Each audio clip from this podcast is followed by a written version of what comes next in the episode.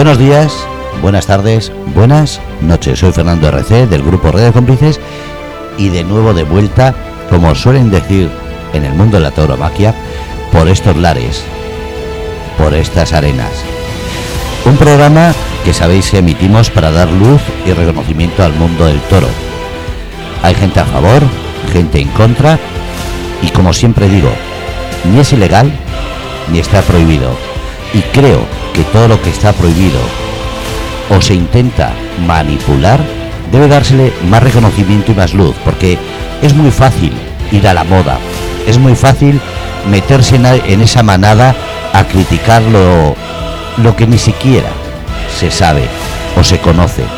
Desde aquí intentamos dar luz no solamente al mundo del toro, sino a todo lo que tiene que ver en referencia a la tauromaquia, el torero, el toro, las ganaderías. ¿Qué referencias hay en toda la labor que hay desde que el toro es parte de una cultura? Por mucho que digan a favor o en contra, ahí está. Desde los celtas, desde los íberos, desde antes. Esta península se llamaba la piel del toro. Por algo será. Aquí estuvo una persona que sabía de la historia del toro contando que incluso hace miles de años en Asia existía la tradición de la tauromaquia, del mundo del toro, de la divinidad del toro, incluso en religiones o costumbres de Europa. No queramos poner freno a una historia que existe, no queramos desconocer, sino al revés, queremos conocer. ¿Que tiene que mejorar? Pues que lo haga. ¿Que tiene que cambiar? Pues que cambie, lo mismo que han cambiado otras cosas, pero desde luego lo que no se puede es vapulear, insultar o intentar negar algo que existe y que hay que cuidar. Cada cual después que saque su propia conclusión. Eso es lo único que intentamos con este programa. Por eso hoy tenemos dos invitados que creo que merecen todo el respeto y sobre todo ese reconocimiento a su labor. Uno es un mozo de espadas, el otro es un becerrista. Pero para la gente que no entendemos, para mí la única espada que conozco es la canción de Ace Ace Space. ¿Y becerrista? Pues sí, en mi tierra como vasco se soltaban becerros por la calle. El primero, antes de la comunión, ya me pegó un topetazo y es la primera vez que tuve esa constancia de lo que era el mundo de la tauromaquia, que no se debe hacer algo que no sabes hacer. Y ahí me vi yo. Así que vamos a recibir primero a Marcos. Marcos, buenas tardes. Hola Fernando, buenas tardes. Bueno, lo primero, eh, ¿qué es un mozo de espadas? Bueno, eh, la figura de mozo de espadas, pues para aquellos que, que no la conocen, es la persona de máxima confianza dentro de, de una cuadrilla del, del matador. Eh, es la persona que se encarga de organizar viajes, de mandar documentaciones, rellenar contratos, eh, acompañarle al sastre a, a encargarse algún traje, llevar los trastos que estén rotos a, a que los arreglen, si no los podemos arreglar nosotros. Bueno, es un poco, pues, por así decirlo, el, eh, la mano derecha del matador y, y su psicólogo y, y mejor amigo, ¿no? Es la persona de máxima confianza después de, de su apoderado, lógicamente, y bueno, pues esa es un poco nuestra nuestra labor. Has puesto como si fuese muy bonito, pero el mozo de espadas también es cuando hay un mal día el que tiene que aguantar el tirón de esa persona que ha tenido un mal encuentro, un mal día o una mala tarde, como se suele decir.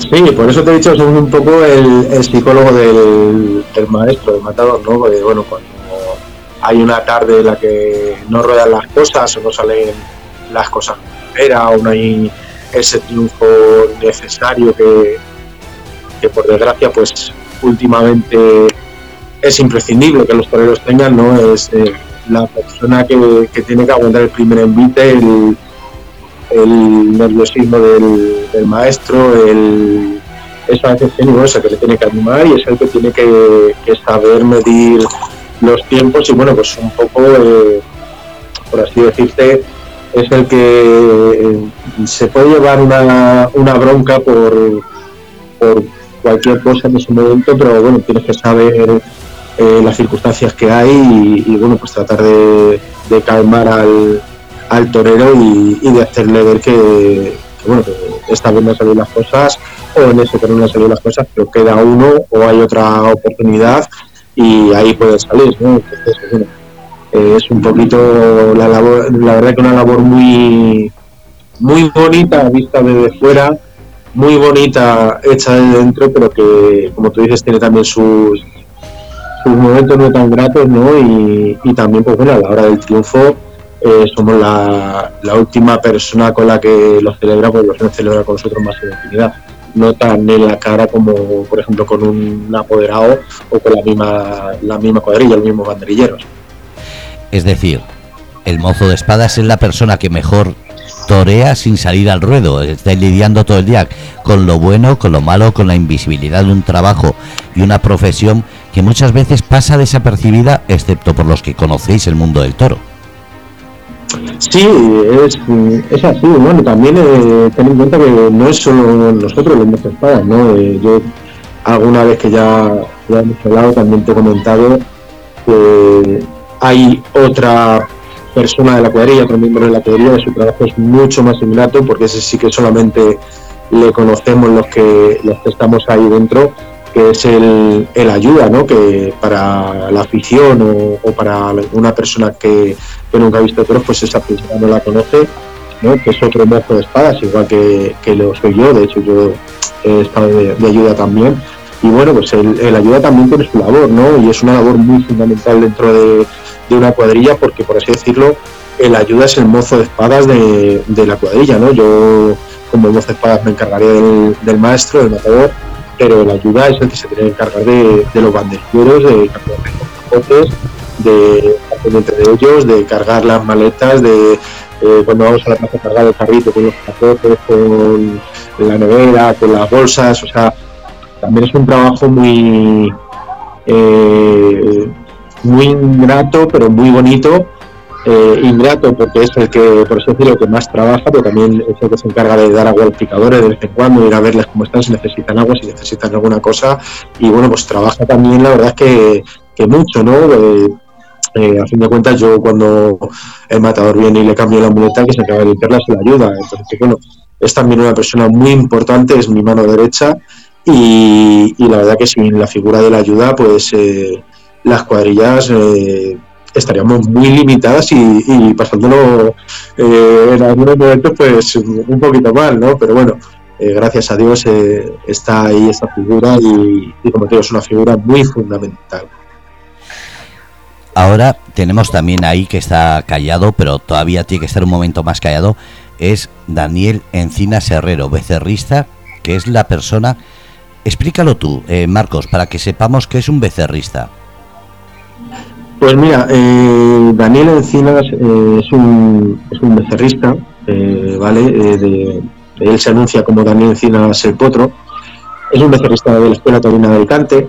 El becerrista, eh, por así decirlo, es eh, el aprendiz, el aprendiz de, de torero, que no es mm, profesional porque todavía no tiene su carnet profesional. Y es el paso, eh, por así decirlo, formativo, ¿no? Es cuando se empieza a formar un torero. Eh, es el, el, por así decirlo, el escalafón previo a los novilleros sin picadores, que es cuando ellos ya pueden debutar de luces.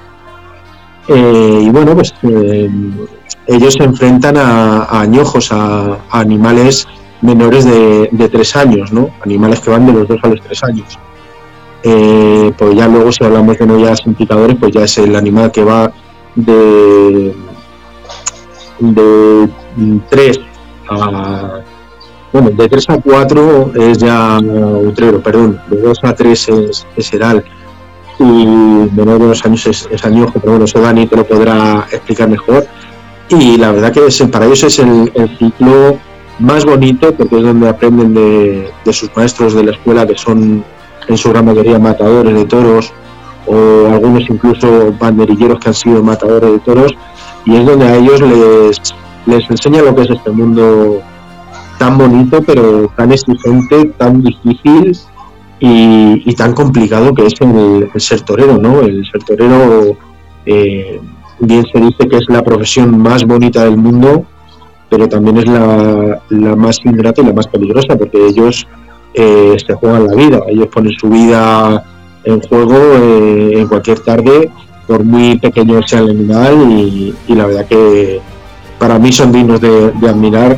Eh, yo que he tenido la, la oportunidad de ponerme delante de, de becerros y de becerras, y, y sé lo que se pasa y lo que, lo que a uno se le pasa por la cabeza, y la verdad que es para mí, yo creo que la época más bonita para ellos, porque es donde más disfrutan con el aprendizaje que tienen y por las posibilidades que les permite de ir a, a fincas a, a tentar, de ver a grandes maestros, de compartir con ellos eh, entrenar, momentos de entrenamiento, consejos que les dan eh, pues de cara a, a su futuro en, en el ámbito profesional, y, y es, yo creo que donde ellos más disfrutan. El otro día entrevistamos a, bueno, a ti, Marcos, eh, no pudimos, pero a Daniel Encinas. Fue su primera entrevista y quedó con un sonido malo. Hoy vamos a hacer esa primera, segunda gran entrevista para que se inicie. Pero me parecía muy bonito que lo entrevistes tú, que eres la persona que sabe y sobre todo que nos puede dar mucha luz a la gente que desconocemos. Entonces, si no te importa, preséntalo tú. Bueno, pues mira, eh, como te he dicho antes, Daniel Encinas es un becerrista de la Escuela Taurina de Alicante, que dirige el matador de toros Francisco José Palazón. Eh, él viene recientemente de, de torear en, en una clase práctica en la Feria de, de Hogueras de Alicante, de Nacer Ibáñez, en la que pues, tuvo una buena tarde, luego nos contará él. Y es un chico, eh, la verdad que le gusta escuchar, que es lo bueno que tienen que tener los chavales que empiezan, el saber escuchar, que coge muy bien todos los conceptos y que está abierto a, a esas personas que desde el cariño, desde la humildad y desde el respeto, pues le tratan de, de inculcar eh, valores, conocimientos y le dan consejos. Entonces, pues bueno, es un chaval, la verdad que, que ya lo verás, eh, muy buena gente. Dani, torero. Muy buenas, Marcos. Muy buenas, Fernando. Daniel, ¿cómo estamos? Da, un momento, Marcos. Voy a preguntarle a Daniel cómo se siente cuando de repente lo presentan así y está empezando, como ha dicho Marcos. ¿Cómo te sientes, Daniel? Pues muy agradecido y, y sorprendido porque nunca me han presentado así, así que al ser la primera vez siempre hay un poco de sorprendimiento.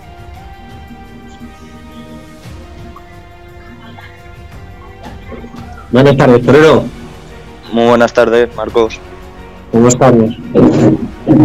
Bien. ¿Qué tal, torero? Muy bien, aquí haciendo algo de deporte. Bueno, eso está bien, los entrenamientos hay que, hay que seguir, que la preparación física es muy importante. Te quería preguntar, eh, cuéntanos un poco, eh, yo acabo de decir que has toreado una clase práctica en la Feria de, de Hogueras de Alicante este año, una novillada de Nacer Ibáñez. Eh, ¿Cómo fue ese día? Eh, ¿Qué recuerdo es el que te ha quedado? Y ¿con qué mm, imagen o con qué nivel de satisfacción saliste esa tarde? A esa pregunta voy a añadir una anécdota, ¿vale? Eh, si me lo permiten, que en el sorteo eh, el que me sacaba la, la bola, por así decirlo, el número, el número del, del animal, eh, mi animal, yo dije que me gustaría que fuera el número dieciocho, y así fue. Pues a mí es el que más me gustó. Y de cómo fue la tarde, para mí fue mágica. Pues por la... era un animal que por el izquierdo era un poco complicado, y pudimos entenderlo desde el principio y pudimos cuajarlo y... y que saliera todo lo entrenado. Muy bien. Bueno, yo eh, voy a, ya que tú has hecho ese comentario, voy a matizar para la persona que, que no sepa, que sea nueva en esto, esa música. Eh, siempre que hay un festejo eh, por la mañana, siendo novillas sin caballos, novillas picadas, eh, rejones o correas de toros, se hace el sorteo. En este caso, en las clases prácticas, se suele hacer un par de, de horas antes. Y lo que se hace es que se, se notan los animales, ¿vale? Eh, en correa de toro, novias picadas, novias sin caballo, en correa de orejones, eh, que habitualmente son en terna de tres matadores. Eh, lo que se hace es que los seis toros eh, se notan por parejas, ¿vale? Por así decirlo.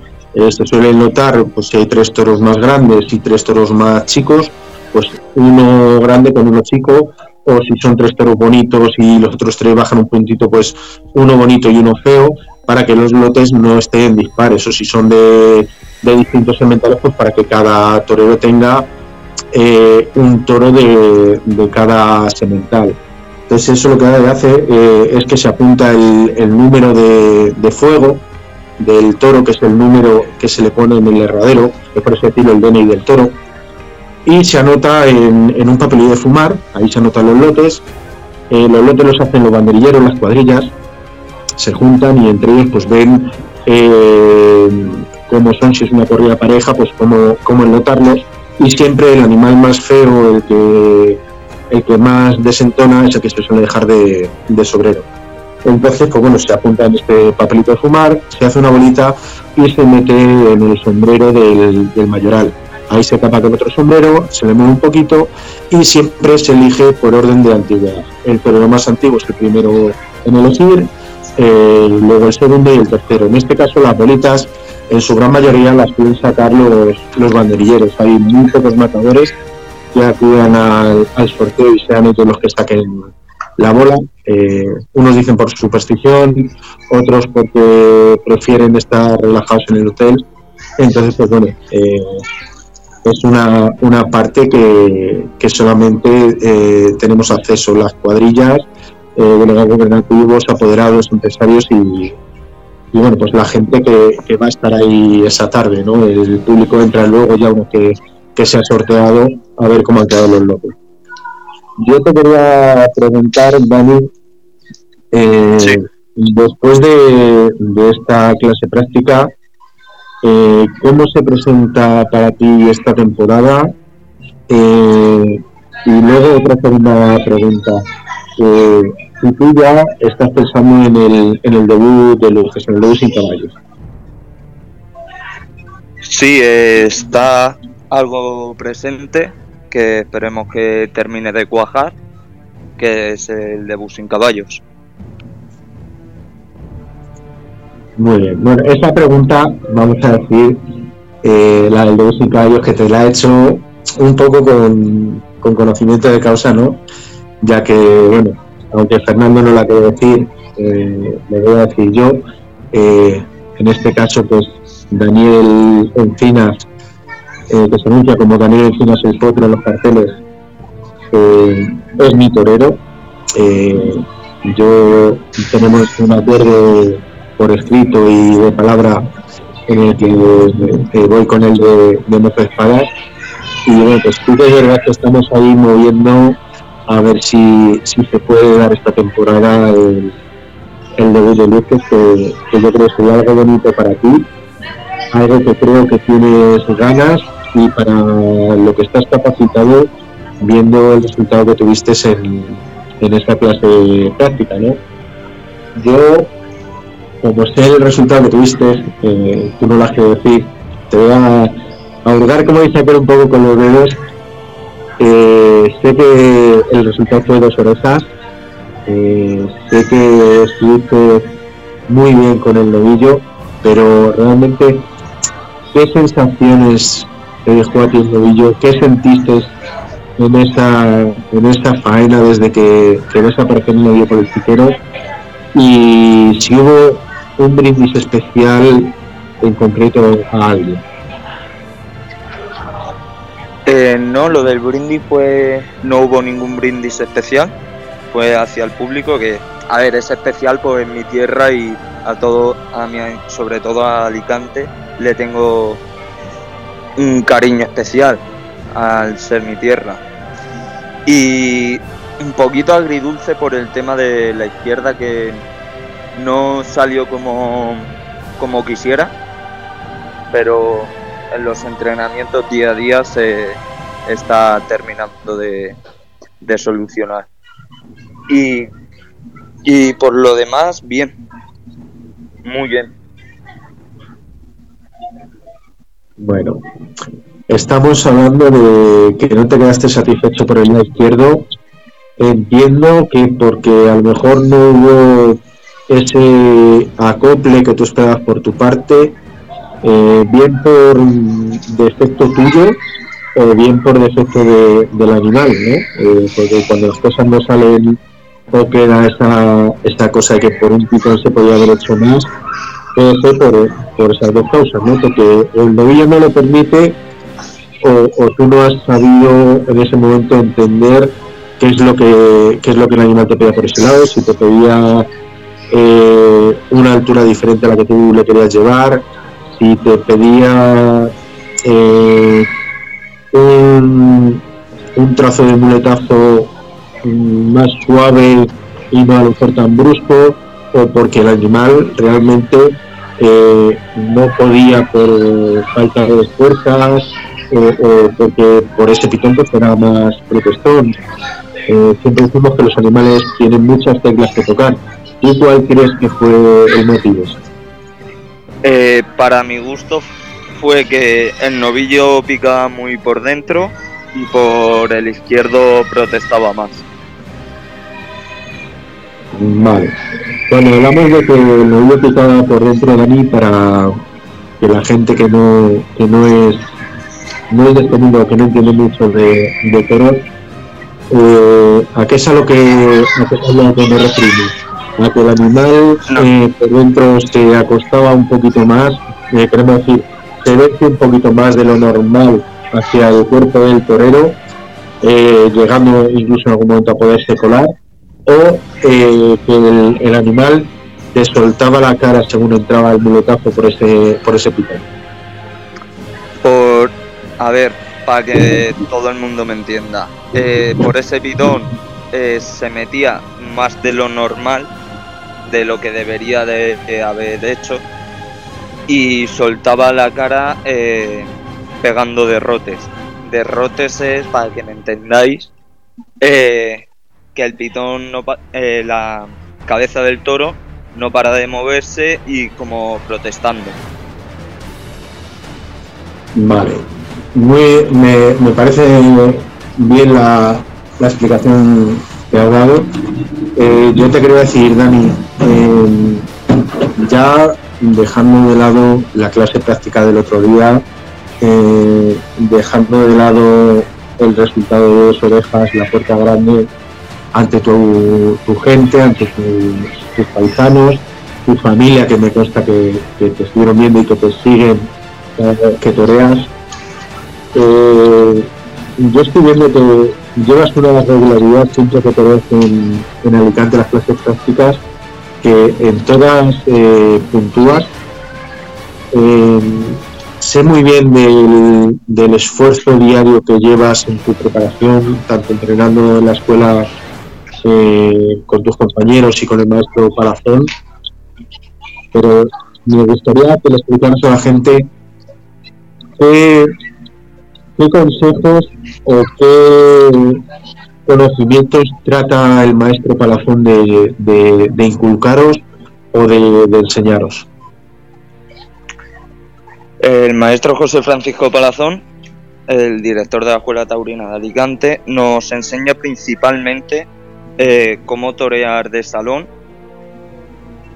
Eh, nos da una educación, pues no solo es una escuela taurina, sino en la escuela ta- en todas las escuelas taurinas nos enseñan muchos valores, como principalmente la educación, eh, cómo se comporta un animal, cómo cómo puede resolver eh, ciertos matices de, de esa embestida y cómo, cómo ser un torero. De acuerdo. Eh, yo entiendo por lo que por lo que has dicho, eh, y creo que, que es más o menos lo que lo que todo el mundo del, del toro tratamos de, de hacer ver, que los chavales que estáis en una escuela taurina, que tenéis eh, la oportunidad de que vuestros directores, en la gran mayoría, o son matadores de toros en activo, o han sido matadores de toros, o han sido banderilleros eh, que han ido con figuras o con toreros menos figura, pero que han, han sido alguien en este mundo, eh, fuera parte del, del lado profesional, fuera parte del, de la, la teoría o la práctica de la tauromaquia, eh, os enseñan también unos valores eh, que, por desgracia, hoy en día estamos viendo que en la juventud y que en la vida en general se están perdiendo, ¿no? Como eh, son la honradez, la educación, el respeto, la ley del esfuerzo, el que, el que se lo trabaja al final eh, consigue lo que, lo que quiere. Y creo que esa es una, es una labor, eh, para mi gusto, que es la que más os aporta en, en este mundo, ¿no? Porque al final os prepara para, una vez que ya dejáis de estar en la escuela, os prepara para la vida. Sí, es una escuela que nos prepara para la vida, porque no va a ser todo de color de rosa, sobre todo en el mundo taurino. Y nos prepara directamente para lo que es la vida real, por así decirlo.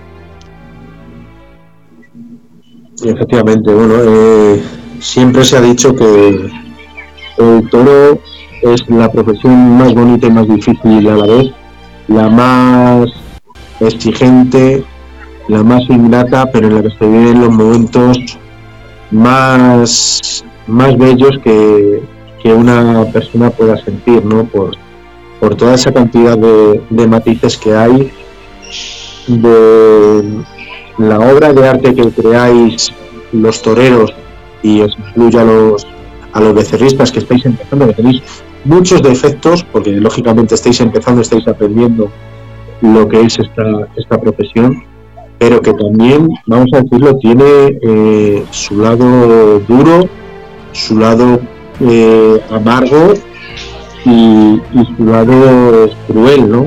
Me explico el por qué digo el lado cruel.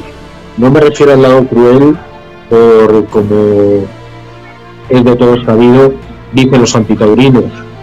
Me refiero al lado cruel porque realmente eh, vosotros ponéis en juego a sabiendas vuestra vida.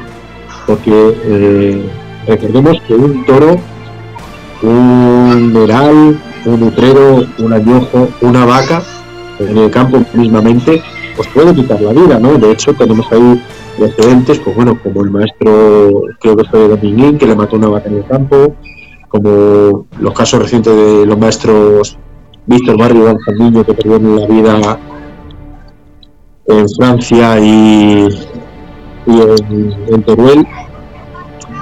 Y creo que, que también hay que tener una capacidad para asumir eh, que ponéis en, en juego vuestra vida eh, sin trampa ni cartón, que aquí se muere de verdad.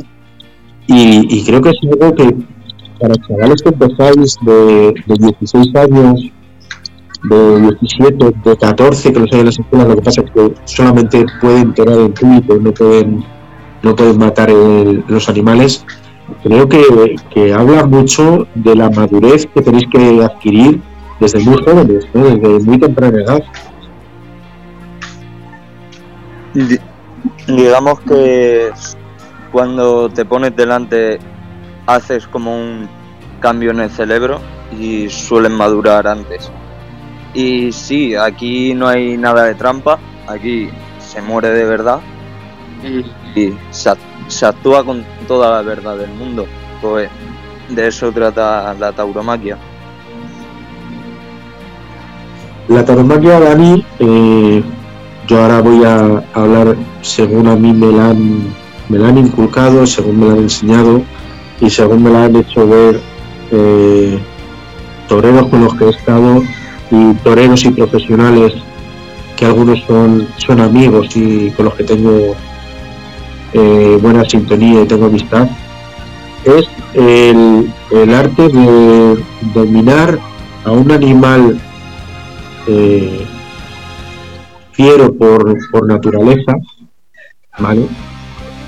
Eh, dominarle con belleza, con estética, con armonía, tratar de crear un baile entre toro y torero.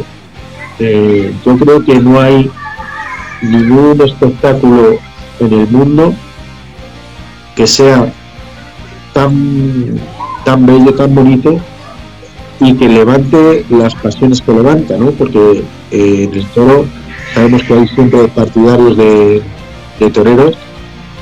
Y, y la verdad que hay veces que llegáis a crear eh, auténticas obras de arte, ¿no? Con, con, un, con un trapo, por así decirlo, con la muleta, que es como coloquialmente la gente lo llama trapo, aunque es una muleta o con un capote, sois capaces de reducir esta embestida eh, del animal, esa embestida fiera, esa embestida...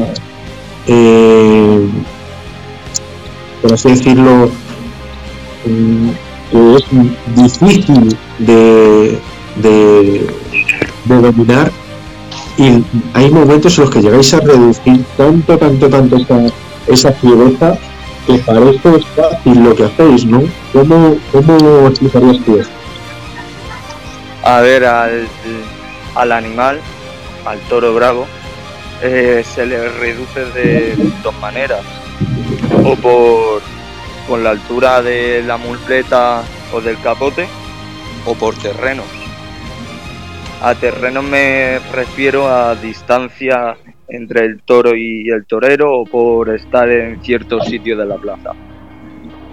Eh, y ahí es donde tú puedes poder crear tu arte, que hay ocasiones que, por ejemplo, se parece que se esté entrenando de salón. Muy bien. Fernando, eh, te dejo a ti que, que hables un poquito con, con Dani. Yo me voy a quedar callado un ratito, os dejo que ahora seas tú el que le preguntes y puedas preguntarle cualquier cosa que, que a ti te, te llame la atención de lo que nos está hablando. Yo... Como ya tuve la primera entrevista, sé que algunas de las preguntas serán repetitivas, pero eh, gracias, Marcos.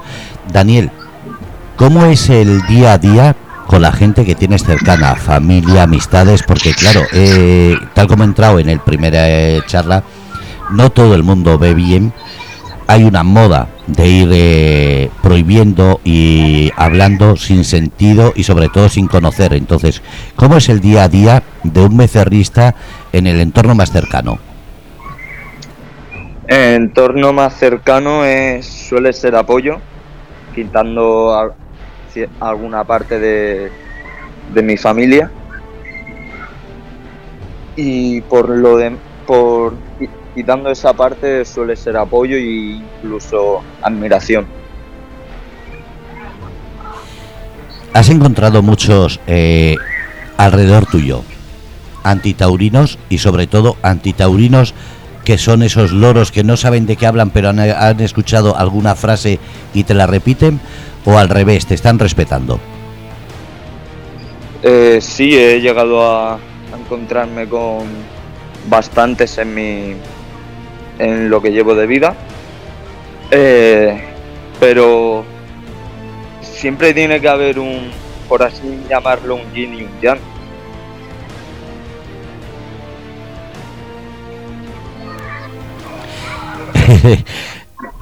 Te quedas ahí con la frase que digo, ¿va a seguir o, o se ha quedado callado? no, no, no, me había quedado callado, disculpe.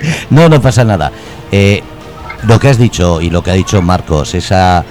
esa demostración de, de elegancia, de saber estar, de educación, ese trato, aunque te había dicho que me trates de tú, que me siento viejo, ese eh, respeto que, que tenéis, eso aparte en la familia se inculca en las escuelas. ¿Qué dirías a la gente que no conoce las escuelas taurinas para que la miren de otra manera y sobre todo para que miren el mundo de la tauromaquia con un poquito más de respeto y sobre todo que se acerquen a informar antes de criticar? Eh, digamos que una persona no puede... Voy a hacer esta comparativa sin sin tener mucho sentido. Eh, no pueden ver la, una segunda película sin haber visto la primera. Pues aquí más o menos es igual. Tienes que ten, querer ver algo para por lo menos entenderlo. Si no tienes la, ese pequeño impulso de a ver qué pasa, no puedes, no puedes meterte, por así decirlo. Daniel, estás empezando, has tenido tu primer, digamos, eh, sensación con un toro de verdad, aunque haya sido eh, todavía empezando, pero ¿cómo, cómo te ves dentro de unos años? ¿Cuál es tu sueño? Mi sueño es llegar a ser matador de toros y estar en las primeras ferias. Nombres, por favor, ¿qué sitios? ¿Cuál es el lugar donde te gustaría que te dieran esa primera mención, ese ponerte el nombre de maestro o matador? ¿Dónde? Y sobre todo, si tuvieses que elegir un sitio donde triunfar, también dilo, por favor. Es que llevo do- tengo dos sitios eh, que me marcan. Eh, Alicante, por ser mi tierra, y si tengo que elegir uno, Las Ventas. La gran capital, aunque también la maestranza es otra de las capitales. Bueno, podríamos hablar de Bilbao en su tiempo, o San Fermín, que empieza dentro de nada.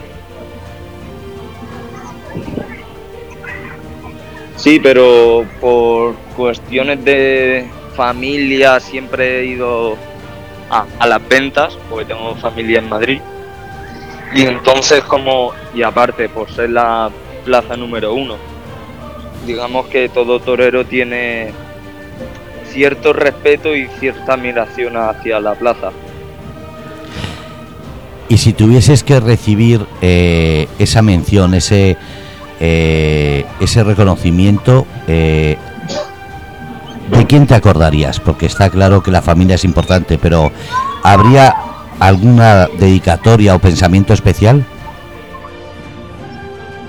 Eh, ¿Hacia algún compañero o hacia alguna persona? Eso eso tú lo sabes, porque si ese ah, día grande eh, triunfas, ¿de quién te acordarías y a quién pensarías lo primero?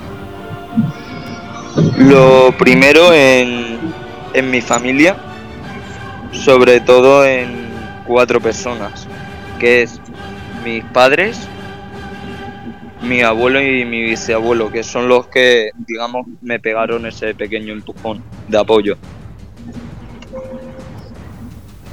Para la gente que no entendemos todavía el mundo de la tauromaquia, que estamos empezando, como, como digo, a vislumbrar esa pequeña luz, ¿qué significa para ti el mundo del toro? Ya no hablo como torero, sino como persona, que dices que de tu bisabuelo hasta ti viene esa tradición. ¿Qué es lo que significa para ti el mundo del toro?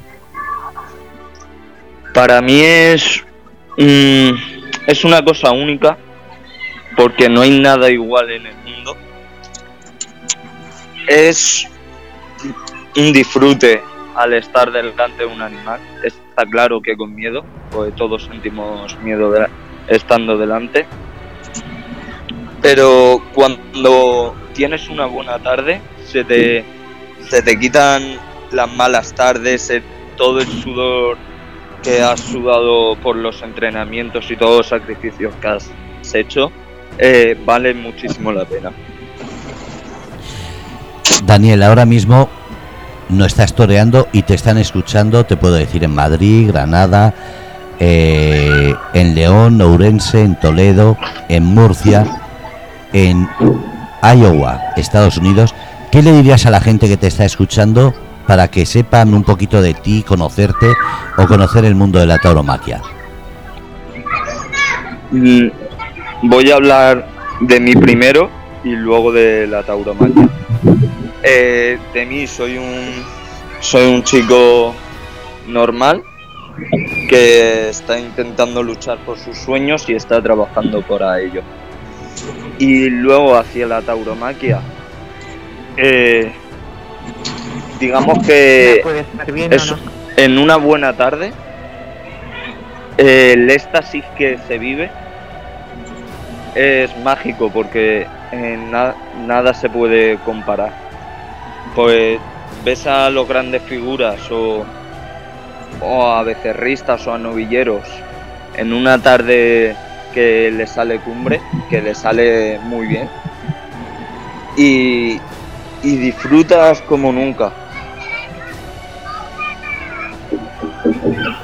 Antes de despedirnos, ¿cómo es el trato con Marco, eh, con Marcos? Eh, ya no solamente porque sea mozo de espadas, porque es conocedor del mundo, eh, ¿cómo es? Y no hablo del respeto de una persona que lleva más tiempo, que sé que en el mundo de la escuela os enseñan ese respeto a, a la, a, digamos, a la, a la trayectoria. Eh, entonces, ¿cómo es el trato día a día con Marcos? ¿Cómo es el, el, el poder hablar, como ha dicho antes, como mozo de espadas?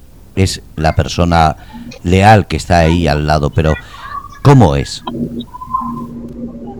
Digamos que es mi mejor, eh, mi mejor amigo y es una persona con la que hablamos todos los días, comentamos tardes, eh, cómo se ve cierto matiz de una faena, cómo, cómo se podría corregir otro matiz. Digamos que así es como, como por, mal comparado, como, mi, como un escudero que ayuda. Marcos, ¿cómo es la ilusión con una persona como con Daniel, que está empezando a verlo crecer paso a paso? ¿Cómo es ese día a día? Pues mira, eh, yo te, te voy a hablar ahora mismo, pues la verdad que con, con mucha mucha sinceridad por el caso de, de Dani, ¿vale? Le tengo ahora muy cercano, él lo sabe, con el actual triunfador del certamen de, de novedad de la Comunidad de Madrid, con Alejandro Chicharro, porque es otro chaval que en este caso eh, a él le conozco de recién nacido, pero yo, eh, igual que con, con Dani Hago, en su momento le, le ayudé eh, dándole pequeños consejos para que él pues, creciera en la profesión y, y viera que hay ciertos fallos que tenía que corregir. La verdad que ver la ilusión de estos chicos, ver cómo, cómo ellos te escuchan, eh, siendo tú nadie, porque realmente el mozo de espadas no es nadie para, para decirle a un torero cómo debe o no debe torar, ¿no? Para eso están los matadores de toros y, y los profesores de la escuela. Pero yo creo que el punto de vista mío a ellos les va a beneficiar. Y siempre hablo desde mi, desde mi, mi visión, desde mi entender de, de toros, ya no como profesional, sino como aficionado, desde jovencito. Y, y creo que la verdad que es, es algo muy bonito, es una ilusión muy bonita el verles esa, esa cara de felicidad que tienen, esas ilusiones que tienen por querer ser alguien en este mundo y con qué respeto, con qué educación te escuchan, te tratan y que luego cuando hablan contigo eh, siempre tienen una palabra de, de agradecimiento bonita, ¿no? Siempre se acuerdan de que tú has estado ahí a su lado, les has aconsejado, eh, les has hecho ver eh, defectos que a lo mejor ellos no veían y les has hecho corregirlos, y la verdad que es una, para mí es una satisfacción cuando luego les ves eh, triunfar de esta forma. Eh, yo no me cabe duda que Dani puede conseguir eh, triunfar eh, y la verdad que bueno, pues es como te digo, ahora mismo eh, con él tengo mucha ilusión. El trabajo día a día es, pues hablamos día a día por teléfono continuamente, eh, le pregunto cómo está, me preocupo por si tiene algún problema para que, que lo hable conmigo, que se desahogue, pues que vea que, que aparte de, de la relación profesional hay una relación, eh, por así decirlo, como de hermanos, ¿no? Eh, como que él me vea como un hermano mayor y me cuente los problemas que, que pueda tener, que a lo mejor en su casa no se atreve a, a contar. Y la verdad que es algo muy bonito y, y que, que creo que él también pues te puede dar su opinión y creo que es, es de agradecer, ¿no? Muchísimas gracias a los dos. ¿Qué, qué diríais para, para despedir? Eh, primero, en este caso, vamos a dejar que hable Daniel como despedida y después tú, Marcos.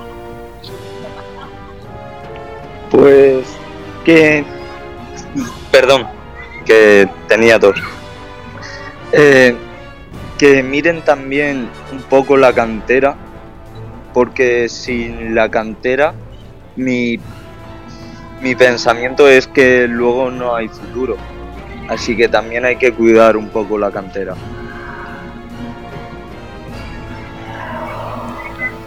Marcos.